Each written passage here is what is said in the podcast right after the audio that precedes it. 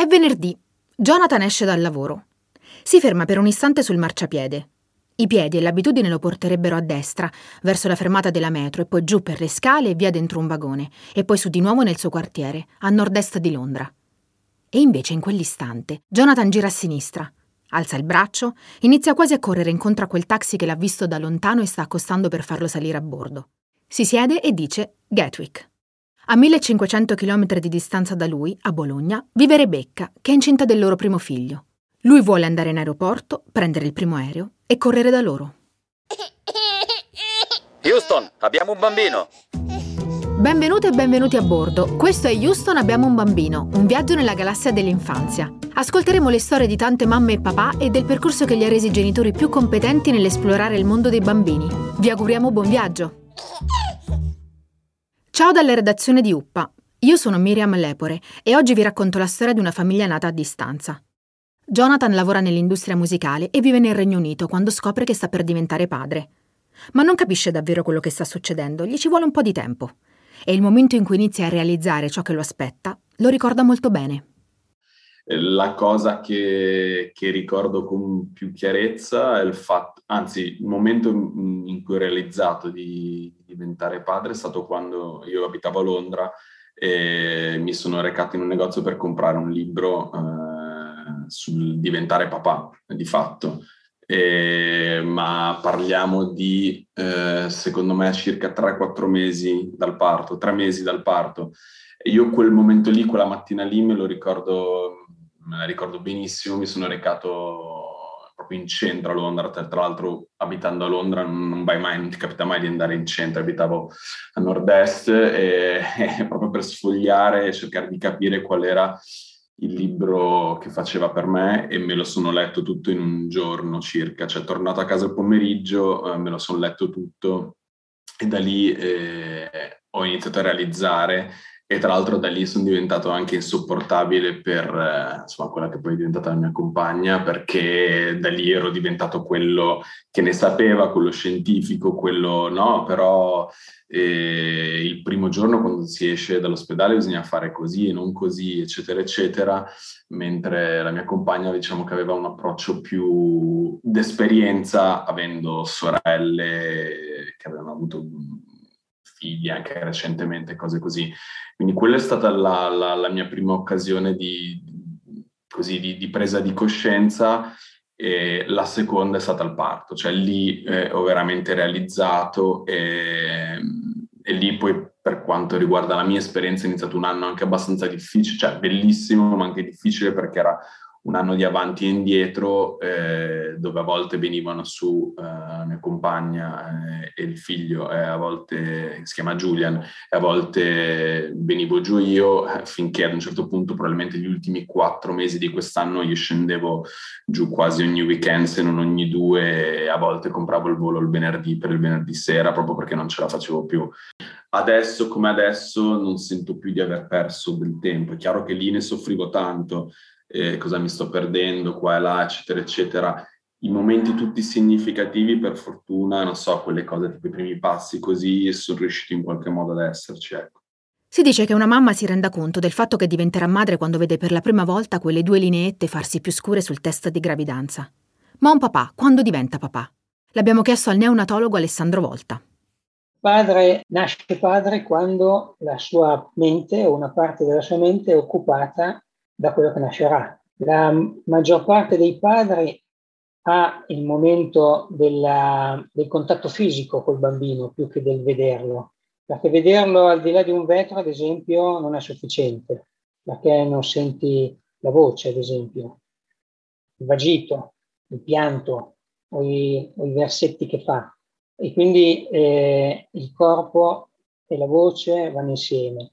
E poi ci sono gli altri sensi che devono essere attivati. E quindi per la maggior parte dei padri il senso della realtà concreta del bambino è quando lo possono toccare, quando lo possono percepire e quindi quando lo possono abbracciare, quando c'è un contatto fisico, perché in quel momento c'è una consistenza, un contatto sul tatto e quindi il cervello è occupato da un'esperienza corporea e spesso eh, ci sono degli altri sensi che vengono coinvolti, ad esempio l'olfatto, che nell'adulto è poco sviluppato, ma un genitore che annusa il collo del bambino ha una percezione incredibile.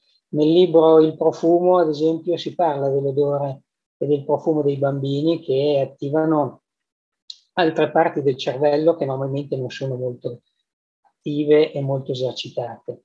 E però eh, la presenza fisica del bambino eh, deve essere preceduta da una presenza mentale e quindi parte della mia mente deve essere occupata. Quindi un padre che prende un libro sulla paternità è un padre che ha iniziato un percorso in, quasi senza accorgersene, perché in quel libro la sua mente ha cominciato a immaginare, eh, quella è la parte del desiderio che si attiva. E, e si attiva soprattutto nel padre che non aveva programmato di diventare padre o che non aveva escluso di diventare padre ma non si aspettava eh, questa esperienza. O, come, comunque era un'esperienza ipotetica che, che, a un certo punto diventa molto concreta e questo porterà anche panico, eh, se non rifiuto comunque negazione, difficoltà ad accettarla, che però in realtà anche quella difficoltà ad accettare è un modo per, per alimentare il desiderio. E quindi alla fine uno si accorge che quel figlio lì, eh, che forse non, che pensava di non volere, alla fine scopre che è la cosa che voleva di più, ma che non era in grado di ammettere a se stesso. Lo spazio della paternità è quindi qui costruito a partire dalla mente. In qualche modo Jonathan prova a capire quello che lo aspetta e così facendo inizia ad accogliere la nuova vita. La sua nuova vita, come padre, è quella del bambino che sta per nascere. La storia che stiamo raccontando però non è quella di un papà che può vivere da subito le relazioni con suo figlio fianco a fianco. Emerge quindi la necessità di scoprire come si può alimentare e nutrire da subito una relazione padre-figlio a distanza. Allora, la relazione a distanza è una relazione difficile, è una relazione mm, complicata, molto più impegnativa di una relazione quotidiana. La relazione quotidiana ha anche dei momenti di ripetitività, mh, dei momenti, se vogliamo, anche poco di qualità, a volte anche noiosi, però una relazione che si nutre della, proprio della quotidianità e quindi dello svegliarsi, del riaddormentarsi, del ritrovarsi a tavola, del raccontarsi.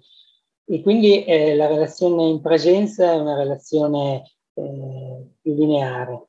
La relazione a distanza è una relazione che, che va a scatti, va a salti e quindi si nutre di momenti eh, di solitudine, che sono però momenti di rielaborazione della relazione, e, e dei momenti invece di incontro. E quindi è un continuo uh, rompersi e, e riattaccarsi.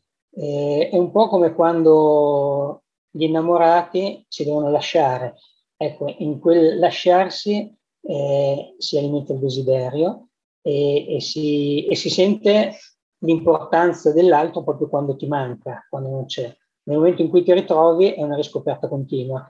Nella relazione padre-figlio il nutrimento viene dal sentire che quello è un, una parte di te, anche se l'ha fatto un'altra persona, perché è la paternità, è un'adozione, sempre, sempre, perché il figlio viene fatto da, da un altro. E, e, quindi è la madre che ti rende padre nel momento in cui ti crea il figlio e a quel punto però si alimenta del, del momento di qualità dell'incontro. Eh, forse è più difficile per il bambino incontrare occasionalmente un padre distante, perché per un bambino la distanza di ora di giorni è una percezione molto diversa da quella dell'adulto. L'adulto razionalizza e, e rende la cronologia oggettiva e quindi per l'adulto una settimana sono sette giorni e, e, e, e quelle ore e, sa che fra un giorno reincontrerà il bambino e sa che un giorno è 24 ore. Per un bambino il tempo eh, è qualità, è, è qualcosa di, di, molto soggettivo, però ecco, nella distanza chi sta col bambino, che siano i nonni o che sia la mamma, può eh, riattualizzare e rievocare il padre assente. Eh, basta dirgli questa cosa che hai fatto è bellissima, quando la vedrà il papà sarà contento. In quel momento per il bambino, per la bambina, il padre torna evocato presente anche se assente. La corsa in taxi che abbiamo raccontato all'inizio è stata la prima di una lunga serie. Quella che Jonathan ricorda più vividamente è quella di una sera di luglio. E, e praticamente eh, cosa è successo? Che io ero al lavoro a Londra e mia compagna Rebecca aveva avuto uh, una sorta di, di, momento di contrazioni un po' un finto eh, mi aveva chiamato, io ho preso il volo la sera stessa da Londra, tra l'altro quasi perdendo il volo, ho dovuto prendere un taxi per arrivare uh, Gatwick, mi ricordo se era Gatwick, e, e, poi dopo in realtà non, Giulia non è nato per almeno due settimane e quindi, quindi mi sono giocato tutto un tot di tempo, però devo dire che è stato molto bello quel momento dei dieci giorni, due settimane prima e poi sono riuscito a rimanere altre due settimane circa dopo, quindi siamo riusciti a stare assieme circa un mese e era una situazione abbastanza particolare perché non avevamo una casa, stavamo a casa dei genitori di lei, quindi tutto un po' nuovo, noi abbiamo anche una storia particolare sull'inizio e quindi era tu, tutto strano, però sicuramente ha creato un, uh, un, legame molto forte, insomma ho vissuto tutto, ecco, cioè questo sicuramente. Ma quelle contrazioni, come ci ha raccontato Jonathan, erano solo preparatorie. Sono passate infatti due settimane e Julian ancora non è nato. Rebecca e Jonathan hanno però così tempo di vivere l'attesa insieme, un tempo di coppia importante e necessario, come necessario sarebbe da subito il coinvolgimento del partner in gravidanza. Camilla Romano, ostetrica. Ovviamente i babbi devono essere coinvolti nei corsi preparto, quindi io dico sempre un corso preparto senza il partner non è un vero corso preparto perché gli uomini devono capire i cambiamenti dei mesi, devono capire perché le donne rispondono male, perché piangono a 32 settimane o hanno voglia di lavare le tende, hanno, devono capire tantissime cose e non possono impararle da soli. Deve essere un po' um, dico sempre, noi ostetriche abbiamo questo compito, no? Di non tanto di insegnare o istruire, quanto di far conoscere e prenderci un po' noi la responsabilità del perché quella donna a 33 settimane ha pianto tutto il giorno, quando in realtà era una giornata bellissima, ma perché probabilmente la prolattina è aumentata. L'idea della cameretta, per esempio, fare una cameretta insieme, predisporre bene il lettino, predisporre bene ciò che è necessario e utile per l'arrivo di un bambino e non che faccia tutto la donna o che per esempio faccia ovviamente tutto il babbo. La valigia, la valigia è fondamentale che sia preparata insieme, è più della donna, è vero perché va lei in ospedale, ma sapere di cosa ha bisogno una donna nei giorni subito dopo il parto è fondamentale anche per i papà, perché loro magari devono sapere dove è posizionato l'assorbente piuttosto che la tutina.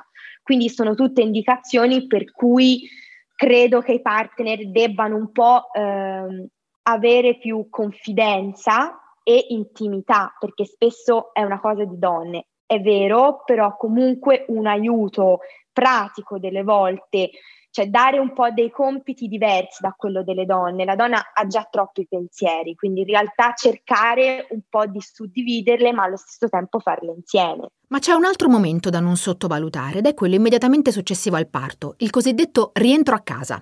Il rientro a casa per la coppia è stressantissimo, non solo per la coppia, ma anche per tutti i parenti, specialmente per i nonni, specialmente se è il primo nipote, perché comunque eh, abbiamo tutte le attenzioni rivolte verso il bambino o la bambina e poche delle volte rivolte verso la coppia.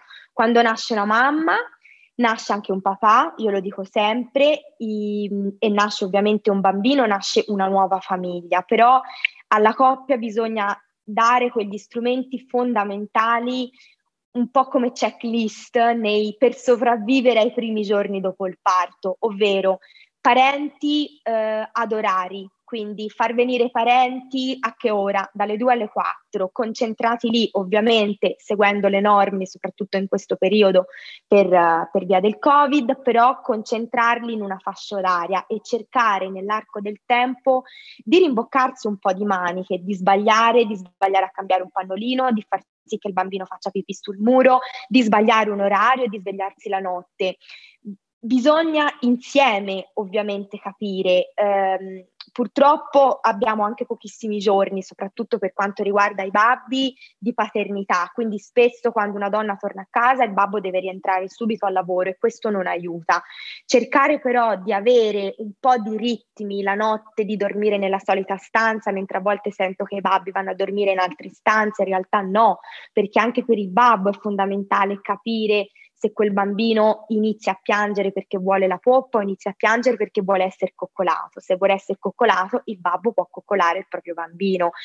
Ha bisogno di persone che lo vedano per esistere, di persone che si prendano cura di lui. Tutti gli esseri umani possono prendersi cura di un neonato, non soltanto le mamme. Il neonato riconoscerà solo la sua mamma per via dell'odore, ma un petto nudo del proprio babbo è, secondo, comunque per lui un proprio nido su cui ovviamente riposarsi ed essere coccolato. Quindi diciamo che al rientro, pa- al rientro dal parto avere eh, un po' sotto mano la situazione nel senso pratico, cioè cosa mi serve all'arrivo di un neonato, tutto quello che sappiamo, quindi una stanza sicura, un posto in cui dormire sicuro e tutto il necessario. Per il resto rimboccarci un po' le maniche, sbagliare, sapere che si può sbagliare, che sarà difficile e perché no qualche suggerimento di persona più saggia ma che rispetti ovviamente il, nu- il nuovo nucleo familiare. Passano due settimane e Jonathan deve tornare a Londra. Il rientro riporta la nuova famiglia a vivere a distanza quelli che saranno mesi lunghissimi. Inizia un periodo fatto di programmazione di incontri in presenza e online, qualcosa a cui tutti siamo abituati dopo un periodo di lontananza forzata dagli affetti che la pandemia ci ha portato a vivere e che quindi immaginiamo come semplice e immediato. Ma gestire bene questa comunicazione non è così semplice. Si tratta di costruire momenti e di rifiutare alcune modalità che sul lungo periodo possono compromettere il nostro modo di capirci. Silvana Quadrino è psicoterapeuta della famiglia e autrice del nostro libro Diventare grandi insieme. Gli strumenti eh, ci sono, eh, quelli tecnologici, per eh, comunicare a distanza. Comunicare bene a distanza è un altro discorso ed è davvero un discorso molto attuale perché ci stiamo interrogando molto chi si occupa di comunicazione in questi ultimi due anni eh, su come davvero imparare a usare al meglio eh, questi strumenti di comunicazione a distanza. Allora, eh, io, una delle prime cose che io dico è che eh, abusare dei messaggi eh, scritti, WhatsApp, eccetera, è rischioso. Eh, c'è, c'è, proprio una, una, una sintassi hm, della comunicazione a distanza. Eh, il, eh, il, WhatsApp, l'SMS, eh, eh, nasce in una situazione di eh, discontinuità temporale. Io lo mando perché ne sento il bisogno, adesso. L'altro lo legge quando può eh, e eh, in un momento emotivo diverso dal mio. Quindi c'è uno scollamento assoluto tra, tra messaggio e risposta. Questo crea davvero dei problemi relazionali grandissimi eh, in mancanza poi di, del resto della comunicazione che è il non verbale. Quindi io la primissima cosa che sto consigliando ai genitori, ma anche alle coppie, piantatela lì. Non ditevi cose importanti eh, con un messaggio WhatsApp e neanche col messaggio vocale, perché comunque la discontinuità di tempo è micidiale non poter rispondere subito. Allora, eh, la comunicazione a distanza va programmata, eh, va collocata in un momento dedicato eh, in cui i due sanno che si parleranno. se si vogliono coinvolgere i bambini, lo si fa eh, tenendo conto che noi non possiamo, perché a noi ci viene voglia di parlare con i bambini, interrompere la loro vita. E quindi va, eh, va, va, costruito, è un momento comunicativo che va incorniciato e costruito. Secondo me va questa comunicazione qua, eh, io lo sto, è un'altra cosa che sto sperimentando con alcune famiglie che vivono così a distanza, e io faccio ritrovare il piacere della lettera cartacea. Eh, che magari eh, contiene un oggettino, che ne so, contiene, eh, ero a spasso, eh, eh, in questo periodo sono in Bretagna, ero a spasso sulla spiaggia, ho trovato una conchiglia, te la mando. Mm? e questo crea eh, una eh, deburocratizzazione della, della, della comunicazione. E, e quindi la, la, la, lettera che arriva a sorpresa, il contenuto a sorpresa, la proposta, la prossima volta che ci sentiamo su Skype ti faccio anche vedere le foto che ho fatto, quindi che de- deve esserci una continuità nella comunicazione a distanza, questa è una delle cose che, eh, che, che credo che sia possibile fare, non deve diventare un interrogatorio, quindi ai bambini come va, cosa hai fatto, cosa hai fatto a scuola, come va la scuola di danza, hai giocato a rugby, la comunicazione a distanza deve essere narrativa e non interrogativa e quindi e, e neanche troppo vaga. Cosa mi racconti? Oh Madonna, cosa gli racconto adesso? e, e, quindi eh, magari inventare un argomento cominciare, se si parla con i bambini a distanza, e cominciare noi adulti, a sentire, ti racconto una cosa che mi è successa, poi mi racconti te una cosa che ti è successa, me, sono curioso, e manteniamo il tono narrativo. La distanza alimenta il bisogno di sapere, sapere cose che non conosciamo perché non siamo lì a vederle con i nostri occhi. Ma è possibile controllare e programmare quello che succede quotidianamente nella nostra esperienza di genitori? Questa è un'esperienza che chi più chi meno i genitori si trovano ad affrontare la donna per prima, perché l'esperienza della gravidanza comunque ti mette a contatto con qualcosa che non puoi né prevedere né controllare. Prevedere magari sì, se decidi di eh, programmare una, una nascita, ma poi ti accorgi che tutto va avanti senza che tu possa controllarlo, hm? anche se magari, ma certo uno sta attento a come mangia, però è qualcosa che va avanti e che eh, richiede sempre di più la capacità di accogliere l'imprevedibile.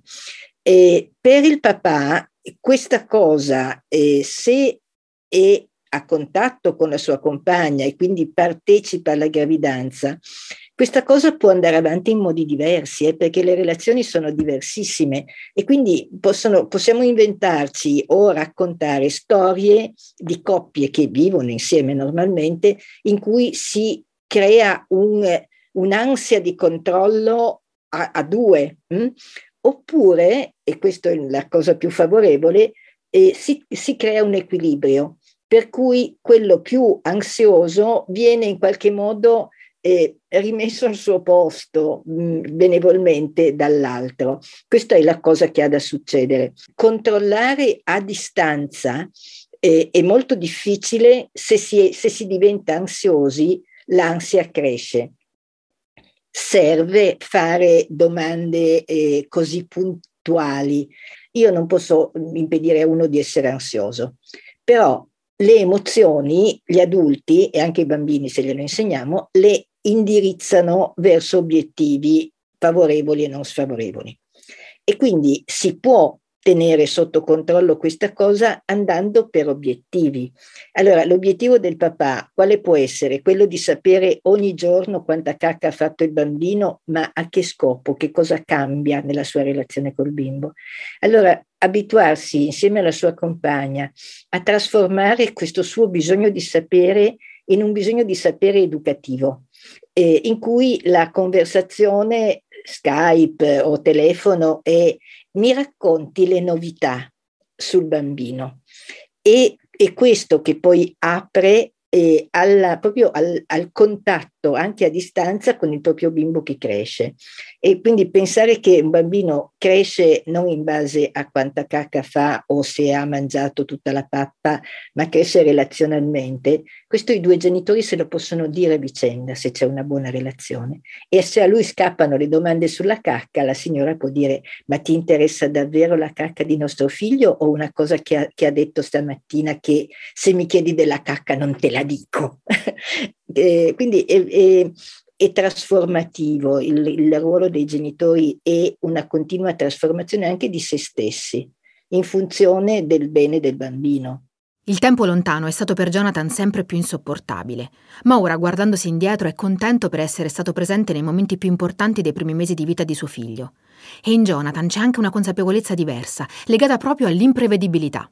Io prima ero abbastanza nelle mie cose un control freak e pian piano anche proprio l'avere i bimbi, non solo, forse anche, sì, sicuramente Giulian di più, però col primo figlio mi ha, eh, ha, fatto sì che ad un certo punto mi sono un po' abbandonato anche al destino nelle cose, sai che non puoi più controllare le cose e questo però ti permette anche di goderti di più i momenti, ecco, io ero abbastanza ossessionato da tutti gli incastri, probabilmente il fatto della distanza mi faceva veramente essere mm, molto più premuroso con Julian, molto più eh, attento, quando c'ero attento anche a tutti i dettagli. Con Oliver questa cosa all'inizio non è bella da dire forse, ma un, un po' l'ho perso, un po' il secondo figlio in qualche modo sei già scafato, quindi un po' le cose le fai andare. In più anche Oliver è nato eh, in un periodo particolare perché è nato proprio ad aprile eh, del primo lockdown, quindi quello proprio lungo, tosto.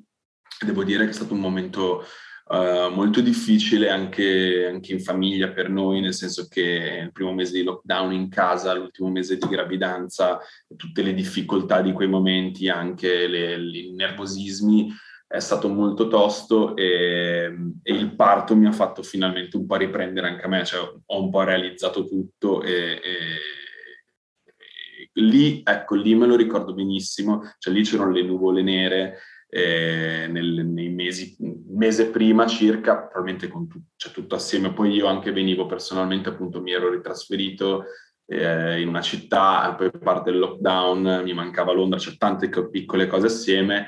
Il parto lì ha cancellato tutto. Eh, il momento del parto, tra l'altro, brevissimo, perché comunque durante il lockdown potevi stare dentro soltanto l'ultima mezz'ora, comunque insomma proprio il parto in sé e non tutto il travaglio ha veramente mm, è stato proprio uno sliding door totale per quanto mi riguarda. Jonathan non aveva certo immaginato di diventare padre a distanza e questo all'inizio fa emergere in maniera ancora più evidente il suo bisogno di avere costantemente il polso della situazione. Ma è proprio la nascita di suo figlio Julian e poi poco dopo quella del suo secondo bambino Oliver, mentre tutta l'Italia è in lockdown, a dare una luce diversa al futuro. Un futuro che non possiamo controllare, ma possiamo scoprire, insieme, ogni giorno. Avete ascoltato Houston abbiamo un bambino, il podcast di UPA che racconta le incredibili capacità nascoste di ogni genitore. UPA Magazine è l'unica rivista per i genitori indipendente senza pubblicità.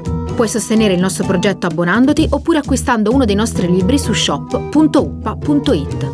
Houston abbiamo un bambino è scritto da Miriam Lepore e prodotto da Lorenzo Calia. Il fonico di studio è Fabio Cucculelli. Se questo podcast ti è piaciuto, se vuoi dirci la tua o raccontarci la tua storia per la prossima stagione, scrivi a podcast-uppa.it.